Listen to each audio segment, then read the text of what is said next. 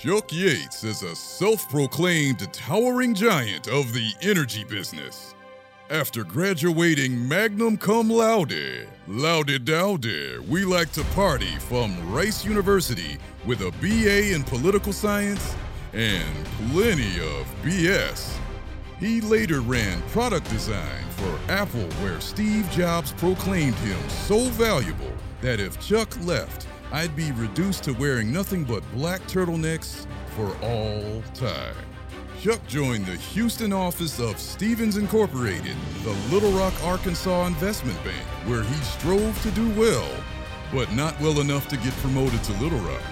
After figuring out he was a really crappy investment banker, he moved on to the principal side of business, where he fared not much better. But as everyone who has spent more than 30 seconds with Chuck knows, he did the legendary Silver Hill deal. Interestingly enough, Chuck once won a bet from Superman where the loser had to wear his underwear on the outside of his clothes. Despite all of these achievements, in the post COVID spring of 2020, Chuck was shit canned from his gig as a managing partner. It did make Wall Street Journal, so at least he had that going for him.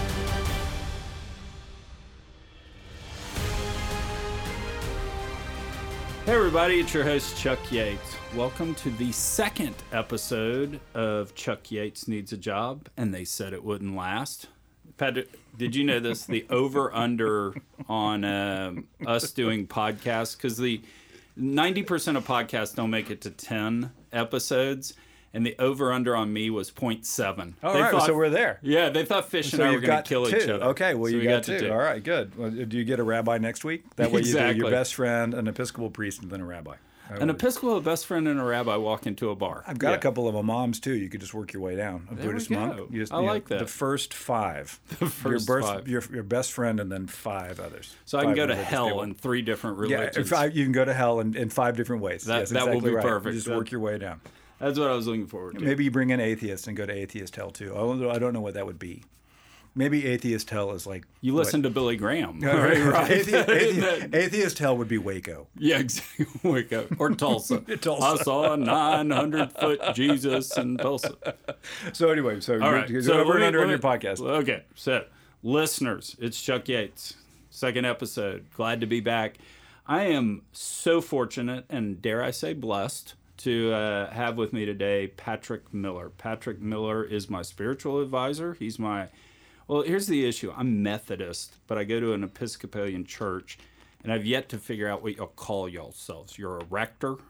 Because we Well, call preacher. We had well, preacher or I'm minister. surprised that we let you in because of the grammar that you just used as an what y'all call y'all self. That- that- so you made it through however many years of investment banking success with that kind of grammar. What y'all call y'all self? Well, we're Episcopalian. Well, I started off in a Little Rock, Arkansas investment bank. They did so, I mean, yeah, still, but they did fine. we fine. were all we were, we were all Protestants what there. y'all call y'all self over there at that Episcopal church? What's the joke that you're uh, an Episcopalian is just a Lutheran that knows which fork to use? Is Yes. that- is that the- no, it's a Methodists actually come out of Episcopalians. do we really? Yeah, you do. You do. so Charles Wesley was a. Charles and John Wesley, Anglican clergy. That's right. I did not know that. That's right. I mean, We still sing. We still sing all of your hymns. yeah, no, no. Now the Wesleys nailed music. They we did. got we do we do have to give them that. They they nailed music. I did not know. I I guess I have to stop making the joke then about how your church was founded by somebody that beheaded their wives. Well, it, it sort of was founded um, by somebody who beheaded his wives. That's correct. But he also kind of wanted control. So you'd say that, and then, but founded would be wrong because it's Jesus that founded the church. Okay, it fair would enough. be it would be Henry the Henry the Eighth that kind of took control of his little island. And said, "I'll take this. Thank you very much," and moved on down the road. And then we came over to the United States, and we have the uh, colonies. So we're the Church of England in you know in the colonies, and then we had a little war. I don't know if you've heard about that part, but 1776 kind of started a little problem, and then um, what do you do with it? Well.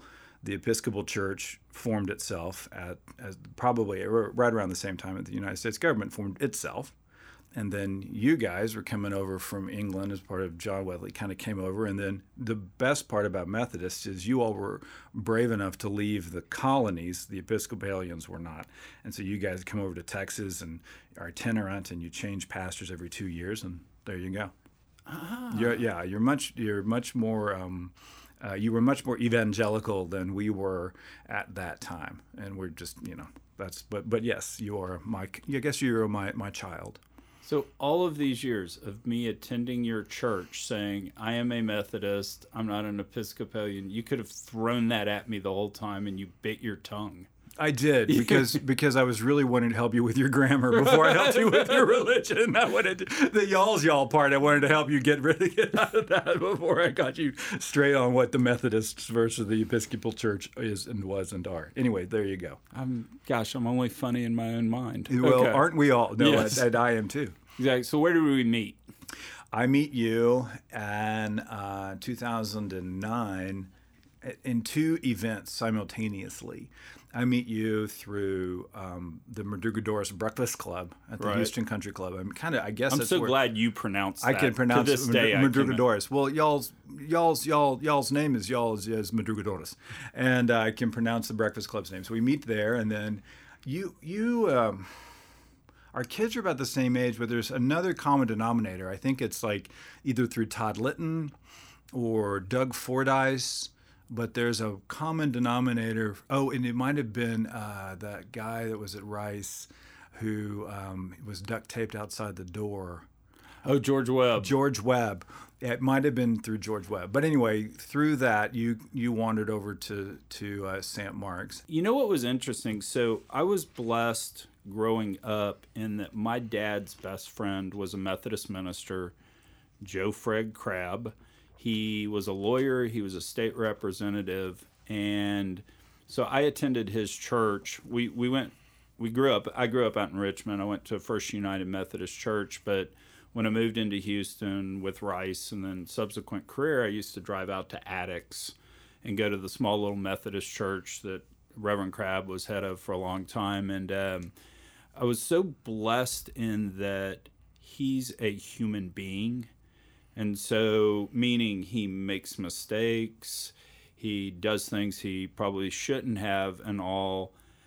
But the theological message coming from him is hey, we're all trying our best to, mm. to, to right. do this. Yeah. Um, and I, I figured out pretty early on in religion that standing all high on a mountain, wearing flowing robes, preaching the gospel as a perfectionist probably wouldn't work very well for me. I'm not sure I'm buying. I'm not sure I'm buying. I'm not sure I'm buying that well, story. It, it, it, the flowing robes part, uh, the division of you in the flowing robes. Flowing although I yeah. think you're into costumes every now and again, so that might be a thing that there are no pictures do. of those. But the I flowing robes, yeah. I know. Thank God for Hollywood. Yeah, exactly. So, so we met in the Breakfast Club, and my vivid memory of when I said, "Okay, this is my guy," was probably 2009, 2010. The thing at the at the um, uh, House of Blues, the Madrugadores yeah, Breakfast that's, Club. That's right. we had, a cocktail party, yeah. party, or the couples that's party right. or whatever. That's right. And I remember I cornered you and. Um, this this probably gets me sent to hell, but I'm just not a big fan of the Trinity. I mean, you know, at the at the at the at the end of the day, no, I mean, no, as a all no, the things not to be a big fan of. Well, I, hell isn't, you know, I, am cool with the hell part, and I'm good with like the wings, but this Trinity thing, no. Well, way. no, no, I I think it is a much more powerful story if Jesus actually was just purely God's son and was sent down here and is not part of God. Um, huh. Now, okay. Well, well, well, well anyway, so yeah, you yeah. you corner so me in the House of Blues. I think I, near a room where Jim Belushi had had some sort of sex. Probably, and you yes. said that. I think yeah. that's what you said. So, I, I, think so. So the setup for your audience is you have taken an Episcopal priest to near a room where Jim Belushi had sex, and you're about to ask him this. And deep, I'm disputing deep, the Trinity. deep abiding theological such a conversation that hasn't been solved for 17 2000 years but anyway go ahead. Keep okay. going. but to your credit uh, we we actually discussed it and you said why don't we do this? You can just come to church and sit in the back row and i'll promise not to tr- preach too much about the Trinity over the next year or two. Okay, is that how I did it? That's how you did oh, it. That's how it was evangelism through promise. Yeah, I- I- exactly. through, the promise of not. Well, I, I think that's interesting because the Trinity only comes up once a year. It comes up uh, because in the Episcopal Church we follow a, a set pattern, Right. and that's always going to be the Sunday after the Pentecost Sunday, which is 50 days after Easter. So 50 days after Easter is a Sunday called Pentecost, and then the week after that, so you can mark your calendar whenever Easter is, go 50 days. Know that that Sunday is going to be Pentecost. The following week, Trinity Sunday. Trinity Sunday. And just don't come. Well, um, I preach or, or sit in the back 50, row. 51 weeks. 51, 51 weeks. weeks. There we but go. Just don't come That's pretty that good day. attendance. 51 out of Fifty- 52. I, well, that'd be actually the average person only attends church once a month. really? So, yeah, yeah, regular people. Oh, wow. Yeah. That's we worry about you if you come twice. Yeah, exactly. No, I'm teasing, but I think that yes, there is an. a- Yes, somebody told me that that uh, in the in an Episcopal church, they, um, usually you come once a month.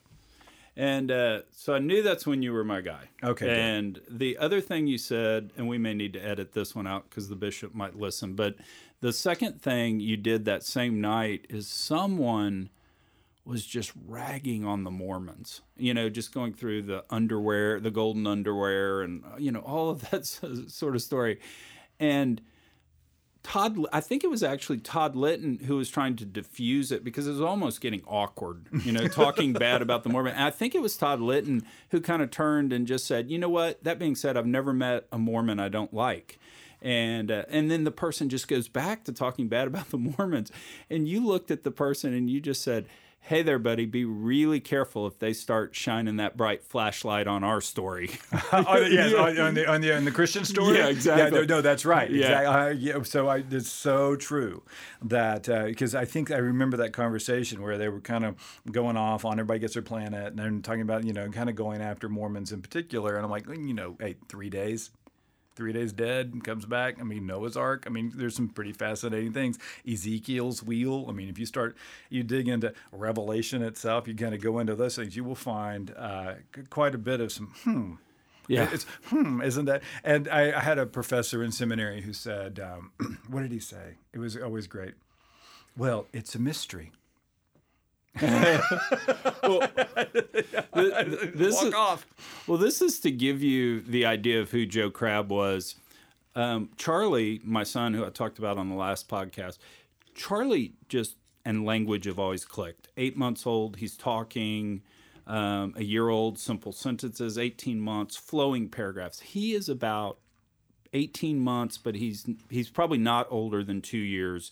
He says, "Daddy, we should start reading the Bible at night." And I said, "Great." And anyway, I you know I'm not as well versed on the Bible as I should be, to be fair. So I decided it would be really neat to uh, read um, Samson, you know, the story of Samson. Yeah, I know, I know. Fair enough. Well, I start reading this the the the story of Samson. And I'm like, oh my gosh, this is one of the most horrific stories I've ever read. Skip over to Jephthah. Yeah. And, and I'm reading this story just on how incredibly horrible this is. And I'm going, I'm reading the King James Version. So there's a good chance he doesn't understand this. I'm struggling with it. So I closed the closed the book and I said, Well, what'd you think? And he said, Dad, why did God slaughter all the Philistines, including the babies? and I was just like, you know what? Let's ask Reverend Crabb this Sunday at church. And he goes, okay, because I'm really worried about that. And I go, I am too, buddy. Let's. So after church, two year old Charlie, I mean, barely kind of standing, uh, we're talking to Reverend Crabb. And I go, Reverend Crabb, Charlie has a question for you. Reverend Crabb gets down on one knee and says, Yes, Charlie, what's your question? he says, Why did God you know, slaughter all the Philistines, including the baby? And Reverend Crabb said, You know, there are important philosophical and religious and spiritual things that will happen in your life, and the church will always be here for you because we love you.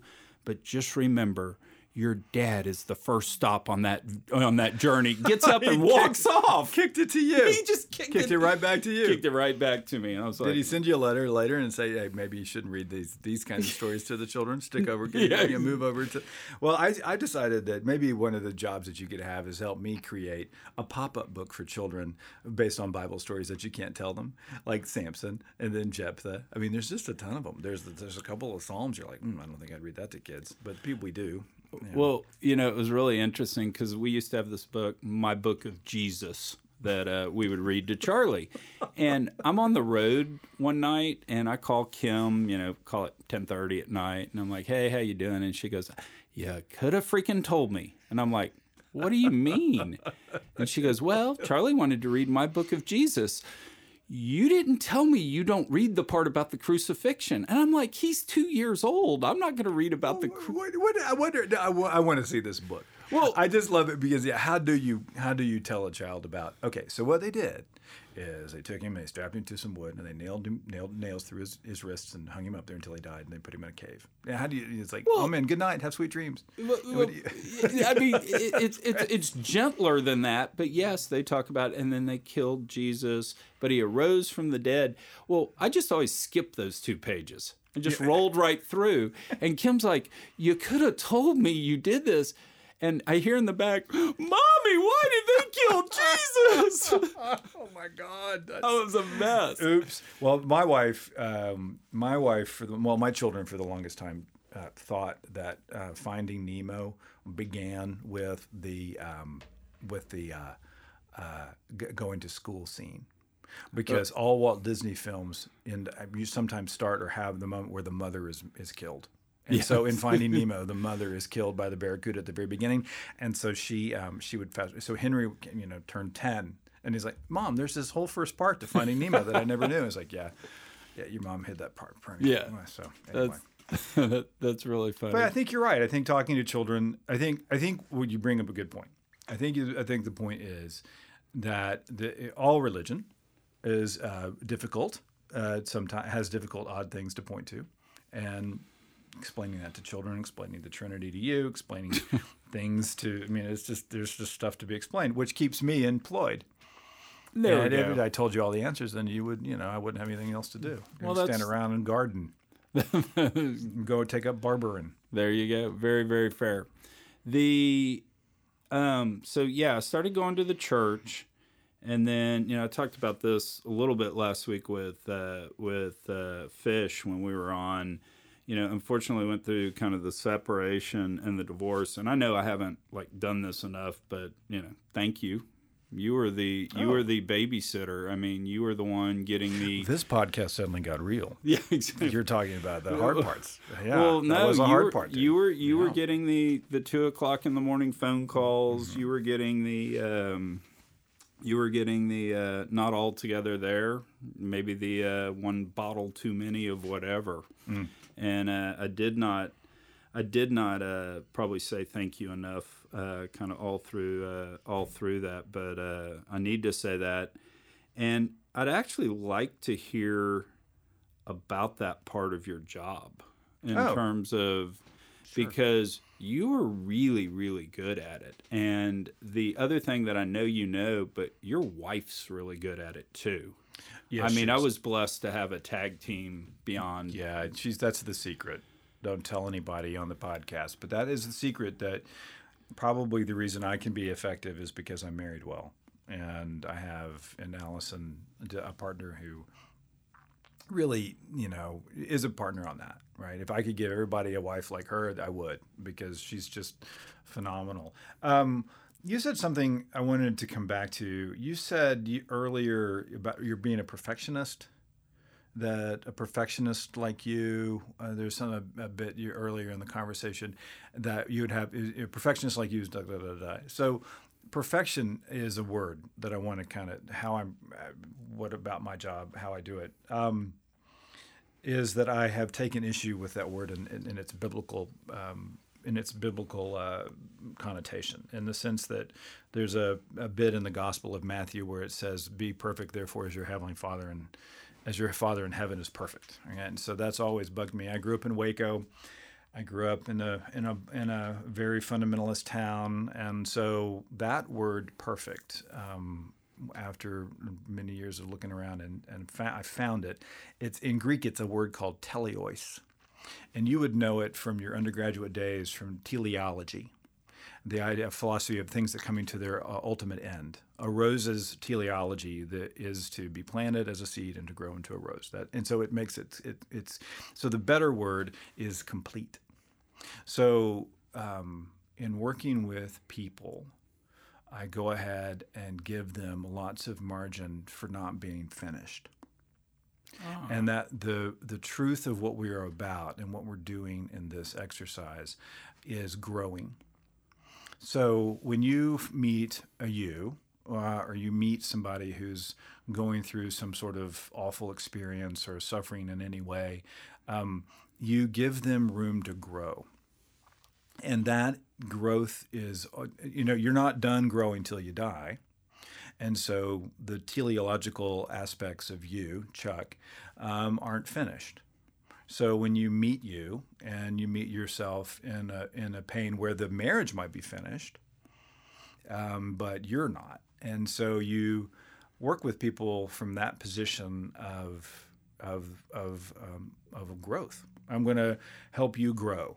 So when I was with you, the you know you find a find a couple of places where where how can Chuck and Will Chuck grow from this, uh, and then and also how will how will and how can Kim grow from this? How can the kids grow from it? Even though it's it's an awful uh, disruptive experience um, in everybody's lives because you're taking something that was and you're kind of breaking it apart. But all things break apart. So all things disintegrate, but how can you then take the things that were disintegrated and reintegrate them into something new? And that's kind of how I do what I do. No, it's it's it's really interesting because I think, I mean, just the the the elevator pitch, and I hate to even say that about therapy, spirituality, and all that, but I do think the more and more you focus on it, the more and more because a lot of what you did was give me tools yeah. right? So that so that I could go and, and work on myself. But boy, it really is almost as simple as you know what makes up your sense of self worth, and you know if that is something that is temporal and you lose it, guess what? You're going to be a shit show. Yes, you I, know, well, and, and and and shit show. That's a theological term. um, arrives a lot in it, it, it, so it's interesting to me um, because so oftentimes um, religion gets a bad name because we're the we're the damning aspects of life. Like we're called to, you know, we're supposed to be damning you or whatever it is. I'm right. supposed to like keep you from going to hell or whatever. So um, that's not. I don't see it as my job my job is to um, sort of dig around and see uh, examples in scripture, like the Samson story, uh, the Book of Judges in total. Uh, is, is, is kind of a is kind of a, a manual on what not to how not to lead, um, and and so the so the Israelites are trying they're looking around for they what happens after Judges is they they name Saul king, and so they so Judges is they're kind of bumping around trying to figure out how to manage themselves, and I feel like that is a, all of us uh, in um, an adolescent position in our early stages of life. And in our when we kind of trip and fall we kind of have to reimagine how we're going to manage ourselves. And so what i was doing with you and i'm not a therapist right but you the, certainly you, you may have stayed at a Holiday Inn last night because you're pretty damn good. but I'm not. You a do a good Brene Brown. You really I'm do. not a therapist, but I but I I I think that um, what I what I can do for people is remind them uh, from a Christian perspective, that what we're proclaiming is that you actually, what all that bloody Jesus business was about was providing forgiveness and giving you a sense of forgiveness and you in turn give other people the sense of forgiveness so if we were able to kind of create a web of forgiving um, then you you would we would find particularly in forgiving ourselves because that's the man that you know people I I, I still have thoughts about I, I am not I am not 24 years old, and the 24 year old Patrick Miller that was in my head earlier today, I was just wincing. Right. I was just wincing. I was I was remembering um, an episode and at a party uh, where there was a lot of alcohol, and it just I just winced, and I thought that's but that's not me. Now, I mean that's not who I am now. Um, I've grown, and so then I reach a place of growth, and then I kind of share it with you. That's kind of the, the job. Because the steps you took me on were basically, you know, figure out what in the sense of self worth, and it was clearly Kim's approval. I mean, that was that was my whole life. You know, Kim approves of me. Um, I mean, I'm competitive and love to see my name in print and love to hear myself speak. So I have you know, my own v- podcast. yeah, exactly. Vanity, um, no, no, no question. But but a lot of it was kind of as an eye over there, and and you know when we go through this the separation, and that's you know not there anymore. What was really interesting is you kind of did the steps this way. The the first step that it seemed like was, hey, th- that what you're feeling is shame and the only way we can possibly deal with it is talk about it. Shame mm-hmm. hates words. I don't know if that was your exact quote on it, but it was close enough. I may be paraphrasing, but you know, shame hates words. So we did a lot of talking about it. You got me with a group of guys. We did a lot of that, a lot of that talking. You listened. I mean, some of the best things you did is is just how horrific it feels to finally tell somebody something you're embarrassed about, feeling shame about, and and you would kind of counter with stories. Well, hey, I did this. I'm like, dude, you're a priest. That's like bad. Oh, I know. You Yeah, know, yeah, and yeah, no. and and it was the me too. You know, it was the the power of that. So we worked through that.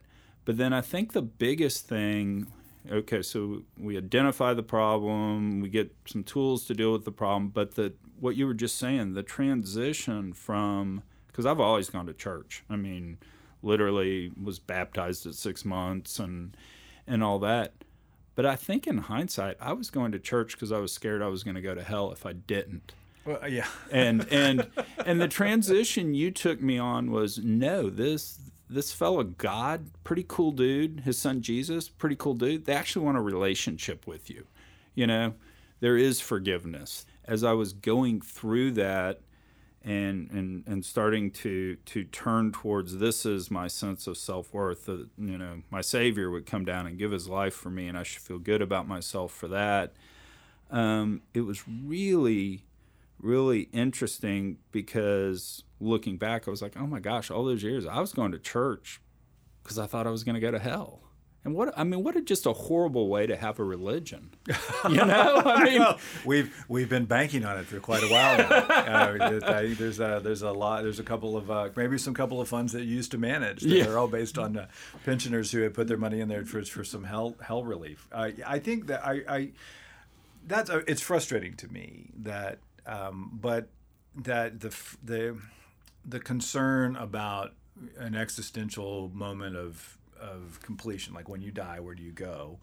It's a that's kind of one of our first questions. Like I think when the when a baby um, and and you, this happens, you know, sometime between seven and fourteen, where you get reflective and you can tell that oh, I'm an entity in the world and I won't be in the world. You can, you know, your grandmother dies, but you have that moment. That fear of of hell, which is problematic, I feel, for a person's growth. Right? I don't think. I'm glad that got you into the church. I guess you know. And I Right. thank thank the whoever put the fear of God in you that you were going to die and go to hell. So you got to go to church every week. In fairness, it was you- probably Sally Yates, but but, she was doing that to all four of us boys.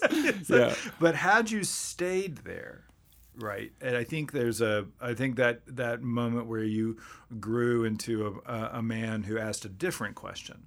So now you're asking a different set of questions, right? And and why do I come to this? Is it because I'm afraid, or am- is it because I want to to to to to mature into something else? I, I think that the the word that I like right now, and it must be my age, is a maturity. Is maturity, not immaturity, but uh, maturing, and that maturing piece moves you from a adolescent young child vision of Jesus, chocolate eggs, um, we all get to you know Christmassy kind of stuff to uh, who am I in this creation that I find myself in, and who am I as Chuck Yates, and Chuck Yates's person then moves to a different position, not uh, to ask a different set of questions, and on and on and on and on and on. And and and by the way, we we go on. I mean, I, this, I'm not telling you anything that Joseph Campbell didn't bring up in uh, Hero with a Thousand Faces, uh, the hero's journey itself. It's just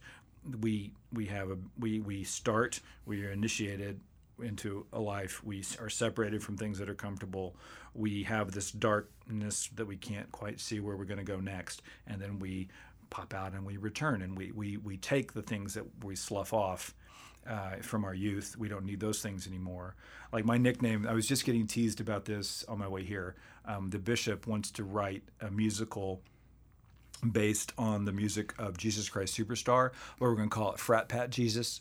And we're going to base it on my personality from 20, when I was 22 years old. Frat Pat was my nickname. Right. So Frat Pat Jesus. And and so uh, you know that is not who I, I don't need the the ta- trappings of Frat Pat anymore. Right. But what I have now are the trappings of, of who I who I've become. And there were some funny things about that. I'll keep some Frat Pat, but I don't need to lead with Frat Pat. That's not who I am anyhow. I just, but I, I, I, I can tell you by watching you go through the process and kind of being your um, Sherpa through the climb that um, that you did do those things. I know that you, I know that the roast and the chuck and the hoodie and all of those things that you kind of, kind of are are um, are known for. Okay, those are external things, but the inside of you, you got pretty clean, and we're getting clean, and I hope that you continue to do that. No, no, and I and I really appreciate that, and you get you get hundred percent of the credit for that. I, mean, I didn't you do really anything. did. You did that. See, that's the thing. I, I'm the Sherpa. Here's a bottle of water. well, the Sherpa the got the Sherpa got up on Mount Everest first, right? I mean, Uh, you can come up here. It's yeah, okay. You can come up. Somebody told me one time it's a buddy that I ski with and actually do some do some this kind of work with. He said, Patrick, I think I think the name of your I think of the name of the future of your company that you're going to do should be called Double Black Diamond Consulting. I was like, why do you say that? He's like, because hanging out with you is like going up on a double black diamond. Not a lot of people want to go up there. Not a lot of people will, but those that do get to see a better view, and it's a kind of a fun ski, and it's hard. And I think that's where you went, Chuck. You went to the hard work, and and, and you know I know this is a podcast for oil guys, but I think that uh, in the middle of the end of um, or at the end of oil as we know it in Houston, Texas, there's going to be a lot more Chucks out there who are kind of wandering around. These are the things that used to make me who I am. I don't have these things anymore. Who am I? Well, who you are is you. And who you will be is you. And you get some opportunity now to kind of understand yourself in a different context, not based on the things that you have, but the things that you are, which is inside of you. And that's the stuff. I mean, that's where the gold is. And and you know, Fish and I talked last week about both losing our jobs. Yeah. And the one thing I just felt horrible about, and I hope hopefully people don't take it this way, but I kind of rolled through getting shit canned. And it was because of all the work you and I had done. I mean, my sense of self worth was not being the managing partner of Kayne Anderson, you know? And so it really was a blessing. I was in a really good spot. I mean, if you would have told me five years ago, you're going to lose your job, there's going to be a pandemic where you have to be alone quarantining by yourself, I would have asked, okay, you know, how long do I make it? You know, 22 days. I mean, and all that. And I actually, I actually kind of rolled through it all. And Well, uh, right. Well, I think that the the all of the current. I think there's a lot of things going on. There's a, um, a thinker that I like. I'm reading a book by. It's about um, games people play, and he talks about how we all have transactional life. Being a human being is about Right. being in, in, in society, social situations, and transactionally. He talks about how you know that your spinal cord actually shrivels in isolation.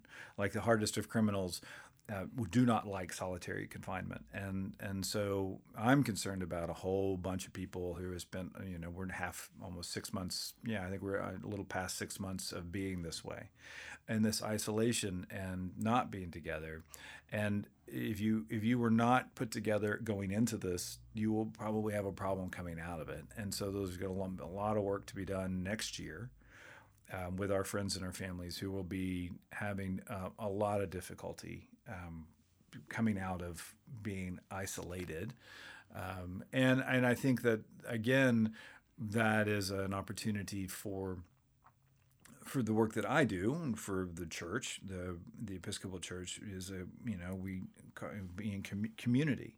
So how will we be there for everybody as we come out and back into if we are whatever it looks like? What does community look like? I guess. Right. So that's the no, that's coming up. But anyway, yeah, you were prepared. No, I, I was in good shape, and um, but you know what I've I've kind of wanted to ask you about is, you know, so you've gone through 2020 just like everyone else does, and it's you know it's got to be hard on the church, right? Because you can't fill the fill the church and and in effect, you know, kind of fulfill your mission. I mean, you got to everybody had to find new ways to do it and all. But one of your best friends just died, right? And uh,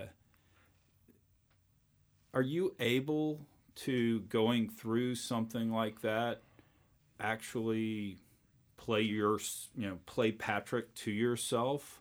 Did somebody fill that role for you?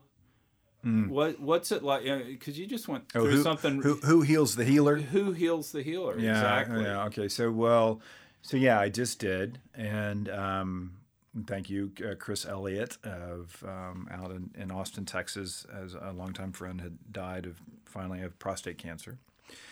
Um, it's it's interesting because I'm going through. Grief has five tasks. There's a guy Howard Clinebell who writes about this, and in the five tasks in, in somebody's grief is task number one is you go through the task of disbelieving it's true. Right. Um, task two has a bunch of a bunch of words that you'll recognize. Nobody likes the second stage. Task two, it's depression, anxiety, disorientation. Um, three has a has a, a, a trying to decide uh, what to do, how to reinvest. I like this phrase, particularly for a businessman's um, podcast, how to reinvest life's your life energy without that which is lost. That's a direct quote. Um, four is you begin to put things back together, and five is you reach out to people.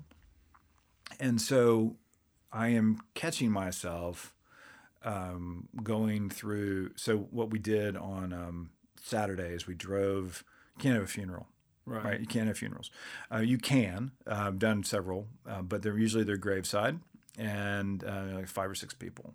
Gone are those um, gigantic um, state funerals that the Episcopal Church has, is known for, and in their place are like ten people at a graveside, and and so for Chris, we and he has he had two kids, uh, has two kids, um, a fourteen year old daughter and a and a ten year old son, and you know you need to create some sort of humans are, have rituals, so you had to create some sort of ritual. So they were Episcopalian.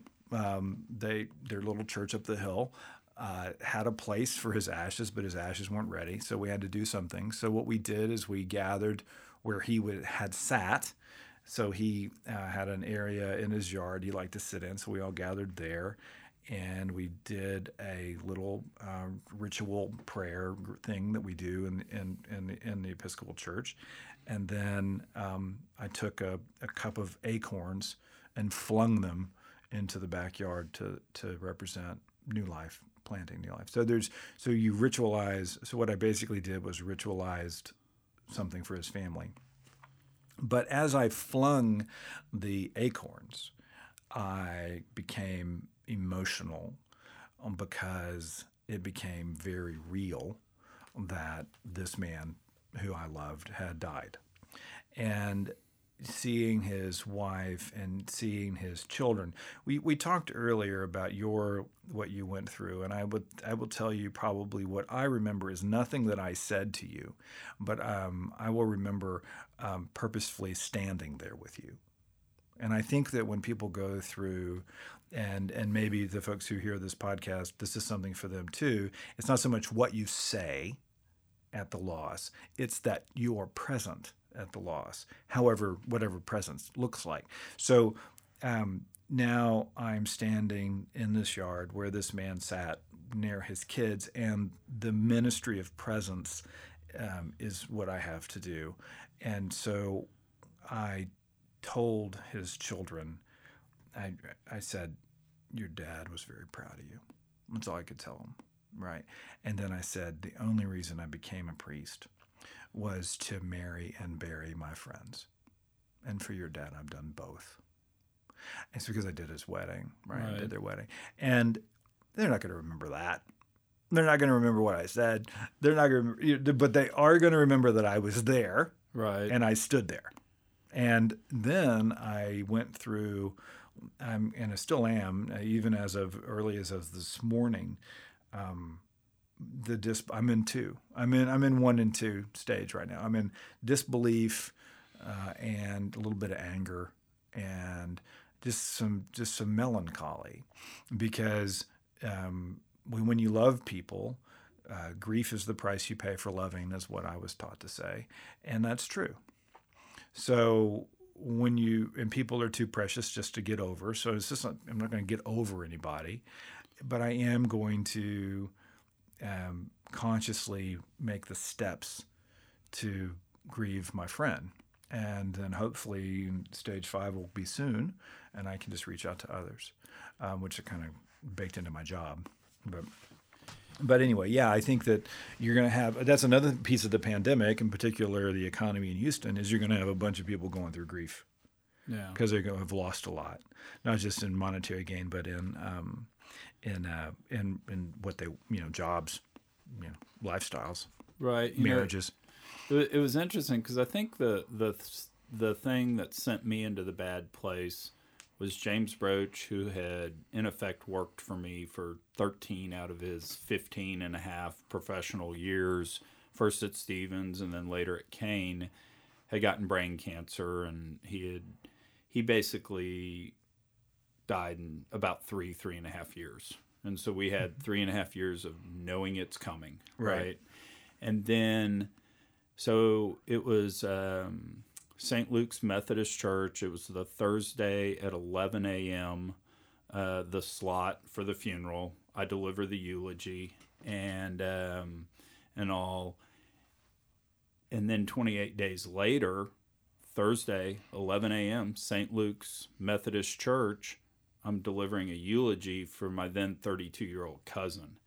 And what was so you have these two deaths. James, we knew was coming, right? It was three years, three and a half years, just a question of when, not if. And then with Michael, Michael came home from a bar one night with his buddies, sat down on the couch, and just never woke back up. And um, you know, it was so so delivered both of those, put me in a funk, put Kim in a funk. We just didn't have the communication skills to be able to navigate how, that. How how old were you So, so when that happened? You, you know, it's interesting. Today's actually James's birthday, um, and so I'm I'm 52 right now, and so I want to say I want to say that you're right. I mean that that stuff. I, I I can't remember exactly when James was diagnosed, but it's 2009, 2010. And you were at somewhere 42. right? Yeah.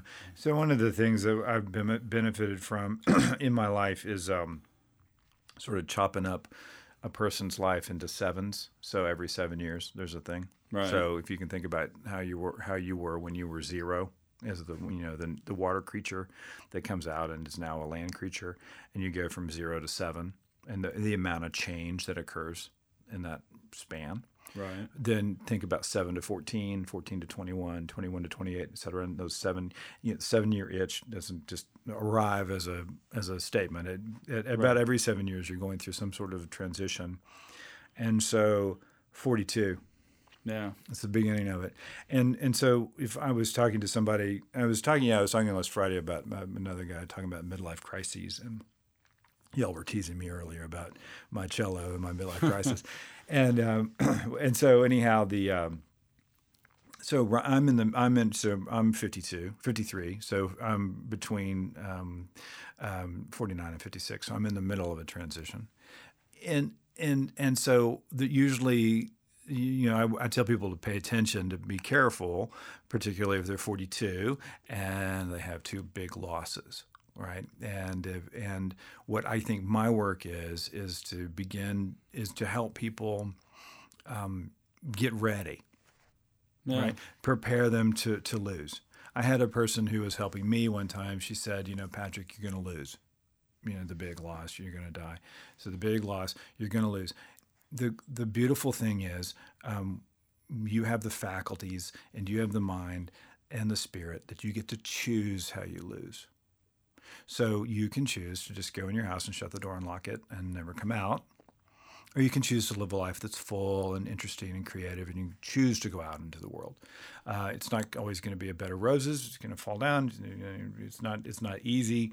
Uh, being a human being, no one, no one ever promised it would be, but you get to choose. So I guess the question is, you know, Chuck, what has Chuck going to choose? What does Chuck choose to do? And I guess it's funny that the podcast is Chuck Yates needs a job. So this is a big podcast to us all help you think about what it is you need to go choose to go do. Exactly. Exactly. The um, you know the in in terms of going through that and choosing how to do things and all. I do remember. I can't tell you the date. I don't know exactly how long after James's funeral it was. I mean, it was years. It was not months, um, weeks, or months. But I do remember the morning I woke up and I started smiling. Hmm. And it was the first time I, I, just, it was very vivid. It was the, I thought of James and I smiled. Yeah. And th- there wasn't any grief. And it was, you know, I'm so blessed I got to know him and I got to share as much of my life with him as I do. And it's great that I get to see his kids and, and, uh, and all that. And the only reason I tell you that is I know you know this because you're the professional, but it'll happen to you too. Oh, sure. That, you know, oh, that yeah. will, yeah, yeah, that, yeah.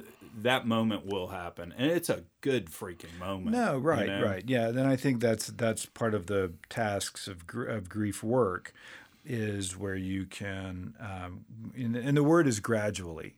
In, in the in the in the in the textbook, it says you gradually accept it, and so you know you begin to gradually accept that that way. And yeah, uh, for sure. I mean, I, I mean, I, I've gone through enough grieves. That's the right way to say that.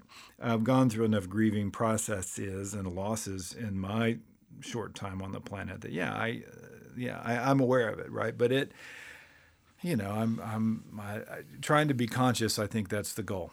Yeah. So if I can stay conscious about the fact, oh, why am I in a bad mood? Oh yeah, I'm probably still mad about Chris. Ah, okay. Yeah. Why am I in bad mood? Oh, yeah. I'm probably still. Okay. So I shouldn't yell at my children.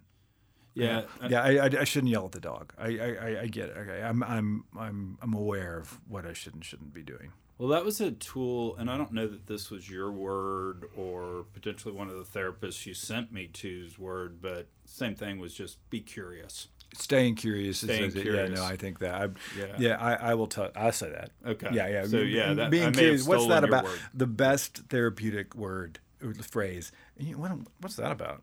Yeah. You know, why am I? Why am I? Uh, why am I sitting around? Why am I drunk with strange women? What's this about? Other than well, it's kind of cool. I'm a strange woman, but Yeah. you know, but why are you in that when you shouldn't be? Right. You know, why am I so mad?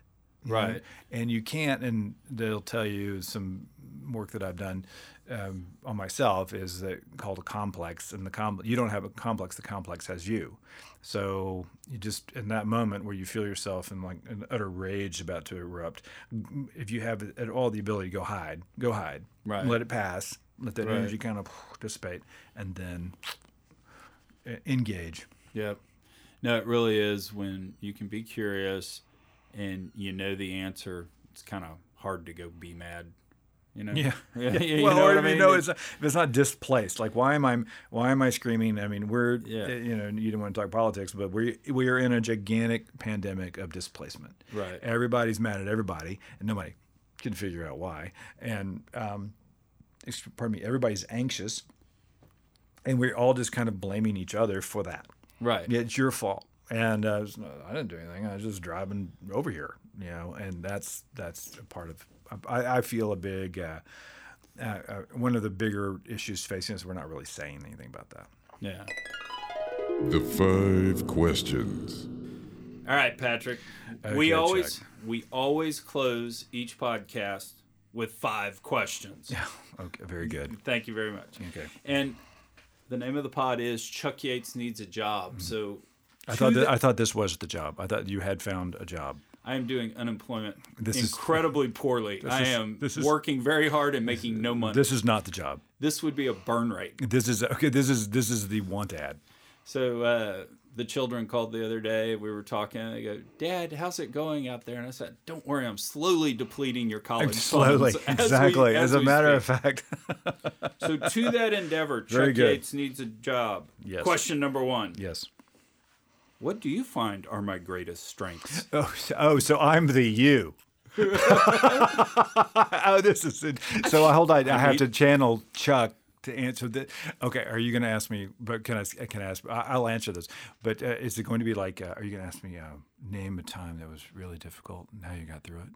Well, you name what's that one those? Are you the kind of person that would go steal the test the night before? I don't. Yes, I Okay. am. It's yeah, very vague, exactly. but um, but uh, but, Okay, but hold on. okay, okay. What- Question- what do you, question que- one. Yeah, hold on. well, hold on. Okay, Good- Hello, Mr. Okay. Yates. You have to say, Mr. Yates. Good afternoon. I have a couple of questions for you. Okay, go ahead. Mr. Yates, I have a couple of questions for you. Number one, what would you say are your greatest strengths? I, um, boy, uh, there's so many. I have so many, and to pick just a few right off the bat, I would say my one of my greatest strengths, and we actually uh, we like to call it a superpower. Um, one of my superpowers is the ability to find myself backstage at the Red Hot Chili Peppers concerts. Ah. It's a strength, it's a skill, it's a gift. And uh, from there, I'm able to find my way to uh, Telluride art festivals. And I'm able to, uh, you know, find my way onto other people's planes. I think these are strengths. Just go ahead and have me drinking a LaCroix the whole Yeah, time. drink- uh, drinking- uh, drinking. Yeah. We call it La Croix. LaCroix. Th- Those are some strengths. But then I think one of your, I would say, then in all seriousness, one of your greatest strengths is the ability to bring people together. Well, I, I appreciate that, yeah, much. I, I think that you, and I like that you we do that together. yeah, we do, but you make strangers friends. Well, I appreciate that much. And you have strange friends. That's very strange friends. Podcast two, you know. Yes, podcast, Yeah. yes, Um, question two: Yes. What personality traits do you think I possess that will make me a great priest? The personality traits that I possess that make me a great priest is the fact that I'm I'm independently wealthy. and I don't have to do that. There's no collection plate problem with me. Yeah, I just you know that's right. Uh, make, yes, uh, and, and make me a great priest is I like to talk about the Bible. There we go. you go. But I, in all seriousness, what would make you do have good qualities? I would think that um, that you have that you do listen, and you do give a care. Well- you, you know, I think those are the you you would you have some priestly qualities. Yes. Well, you know, it's interesting. I went and saw John Cleese and Eric Idle of Monty Python. Backstage at the Red Hot Chili Peppers concert. Were they on your plane? Exactly. And uh, no, so they were on stage and they were just telling stories. They were showing clips. And I can't remember if they're Cambridge guys or Oxford guys. I think they're they're Oxford guys. So they met freshman year. Somebody put them together. Said, "Hey, y'all are both really funny. Y'all ought to meet." And they wrote a skit for the Oxford freshman comedy hour or whatever the thing was. And they did the skit that night. So they said, We wrote this 54 years ago. And the skit was Eric Idle as a newscaster. And he says, We're going to our reporter, John Cleese. This is Eric Idle of BBC News. We're going to our reporter, John Cleese, who's out at the burning bush with Moses. What can you tell us? Well, Eric, I've been chatting with Moses. Moses says God's a stern fella, he's a hard fella. He has been negotiating and he's got good news and bad news. The good news is he's gotten it down from 15 to 10 commandments. The bad news, adultery's still one of them. That's their first bit. That's their first bit they wrote together, you know, 54 years ago. Isn't that great? All right. Question three Has anyone ever been prosecuted for stealing the leftover communion wine?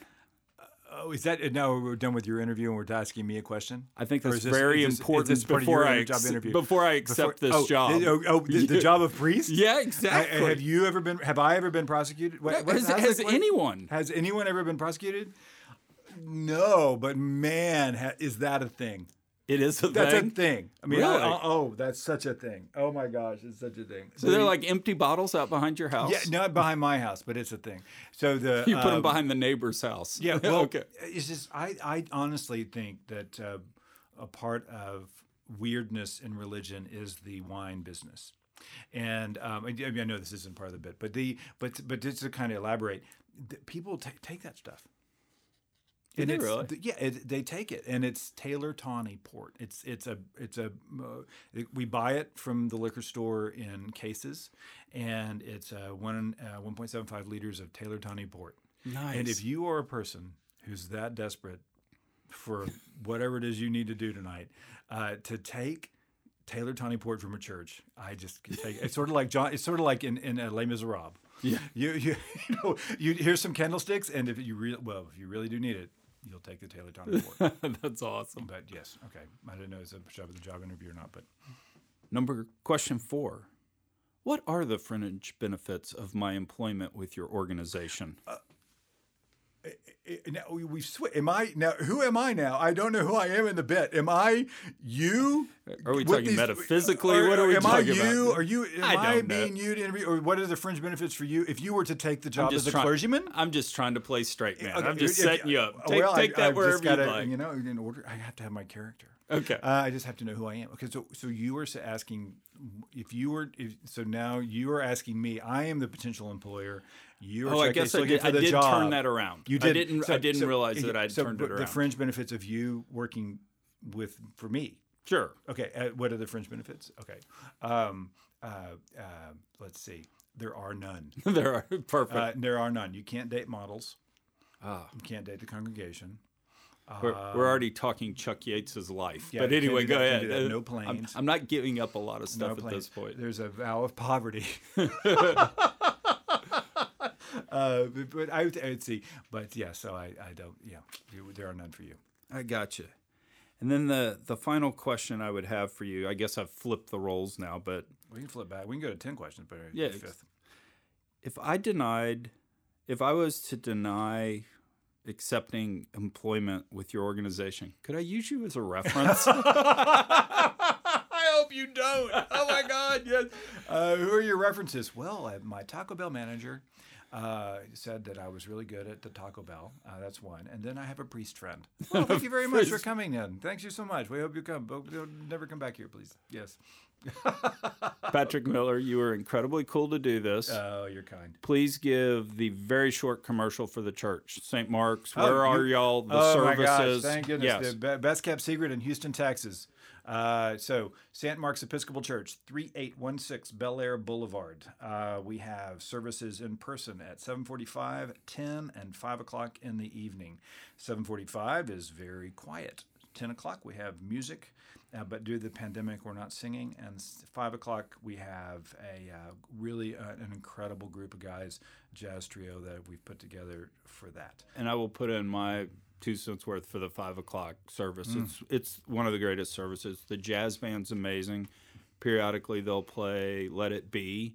You get up and talk most of the time, no notes. It almost feels like we're sitting by the fire having a cup of coffee um, and all that. And it really is an amazing experience. I think San Marcos is a fantastic Episcopal church, and I hope that anybody out there listening who needs a church home will come join us.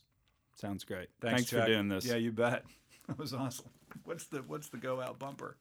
the uh, it's um, so I think what I'm going to end every podcast with because I'll I'll come back and I'll I'll listen to this a bunch and I'll record a little bit of an intro and then a little bit of an ending. But I think potentially that I'm uh, going to end every podcast with we'll be back next week where our topic will be great achievements in energy finance by really short people.